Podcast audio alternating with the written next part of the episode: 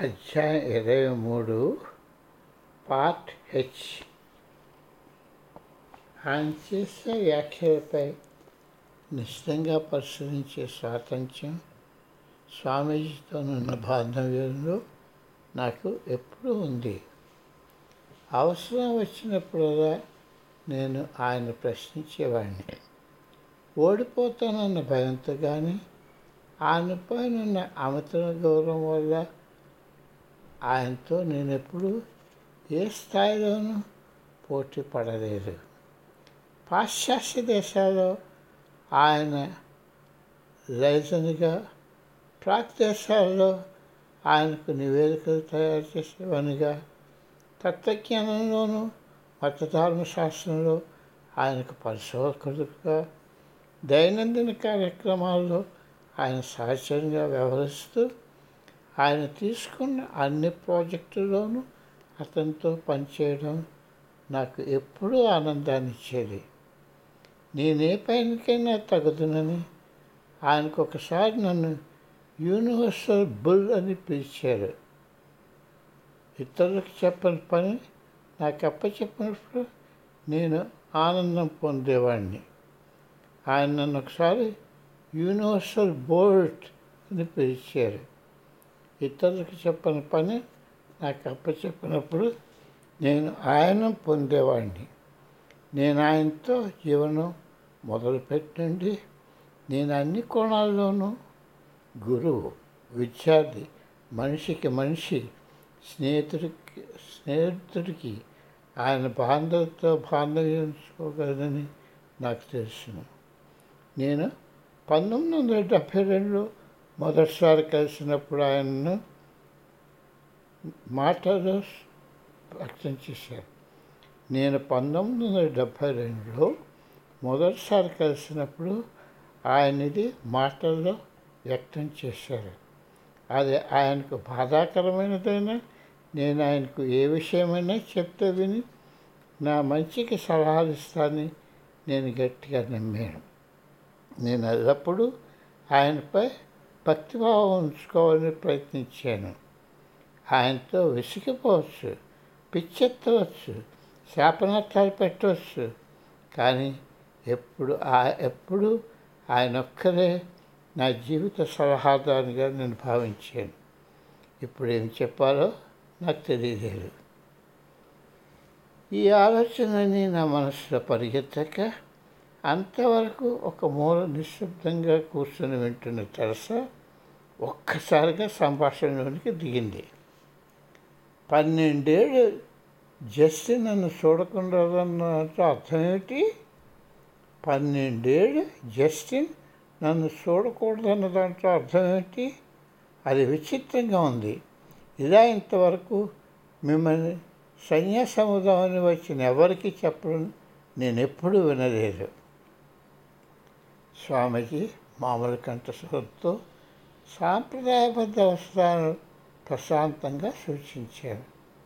ఒక్కసారిగా నాలో విసుగు ఆశాభంగం చెందిన కోపం కలవరపాటుతో కలిగాయి. అన్ని ఏర్పాట్లు అప్పుడే జరిగిపోయాయి. అమెరికన్ అందరూ నది ఒడ్డున ఈ తత్తంగ మొదలకు ఎదురు చూస్తున్నారు పరిస్థితి అంతా వెళుతున్నది.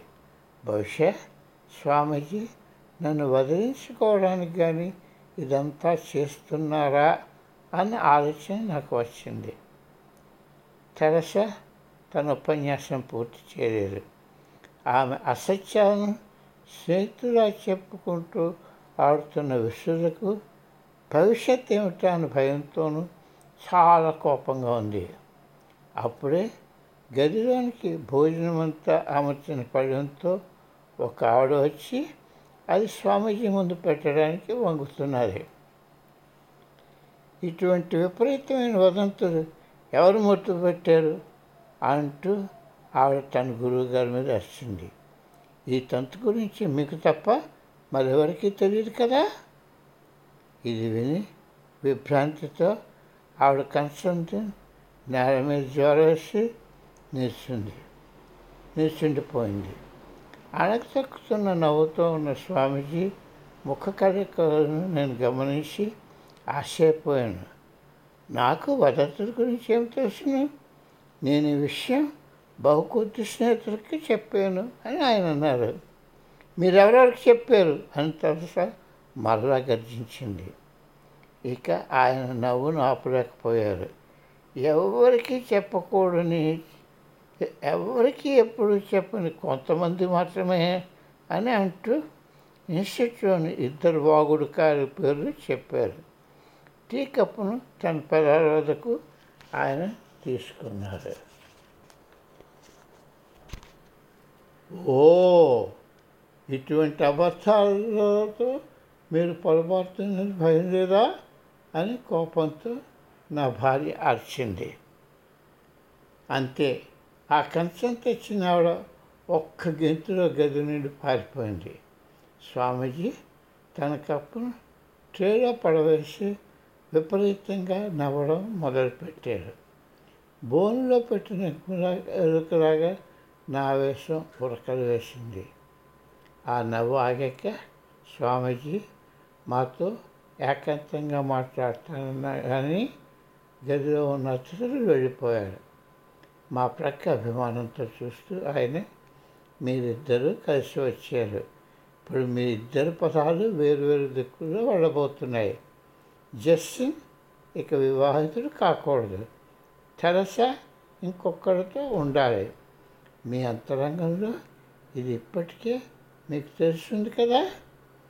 ఇది మీకు తీసుకోవాల్సిన నూతన పదం. లేకపోతే మీ ఇద్దరు ఎదగరు. నాకు కావాల్సిందంత మీరు విజ్ఞతతో జీవిత నిర్ణయాలు తీసుకోవాలని భయపడకండి. మీకు ఇప్పుడే తెలిసిన దాంతో ధైర్యంగా ముందుకు వెళ్ళండి అని అన్నారు. మళ్ళా నిశ్శబ్దం.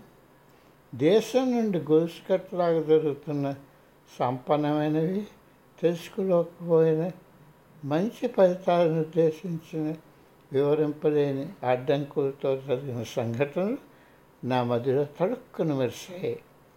వైవాహిక జీవితం కొనసాగించాలా? వద్దా? అన్న బాధ ఒక్కసారిగా తక్కిన వాటితో పాటుగా వచ్చింది. ఏమి చేయాలో అన్నది ఆఖరుకు విశదమవగానే ఒక్కసారి నిట్టూర్పు విడిచాను. వైవాహిక జీవితం నా పదం కాదని అలాగే హిందూ సన్యాసం కూడా నాకు సరిపోదని తెలుసుకున్నాను. ఇప్పుడు నా పరిత్యాగం ఇంకొకలాగా నిర్దేశింపబడాలి. పుకార్ల మధ్య నా జీవితం కొనసాగించాను. నా భార్య రోధన మధ్య నా స జీవితం కొనసాగించాను. స్నేహితులతో బాధాతత్వ హృదయంతో నేను అనుకున్న ప్రమాణాలు స్వీకరించడం లేదని చెప్పుకుంటూ కలవరపాటుతో జీవించాను. అప్పటికీ నా మనస్సు కుదుటపడుకుంది నేను అనుకున్నది సబబని తేలింది. తన శిష్యునికున్న చక్కటి భవంతులు రెండు రోజులు సేవ తెచ్చుకోవడానికి స్వామికి మమ్మల్ని పంపారు.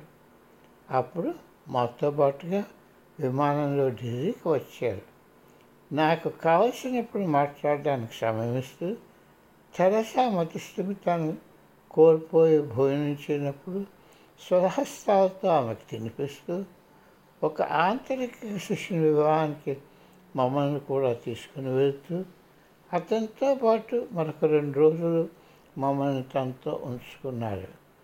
వివాహ సంబరాలు జరుగుతుండగా మేము మెల్లగా బయలుదేరి పోయాం.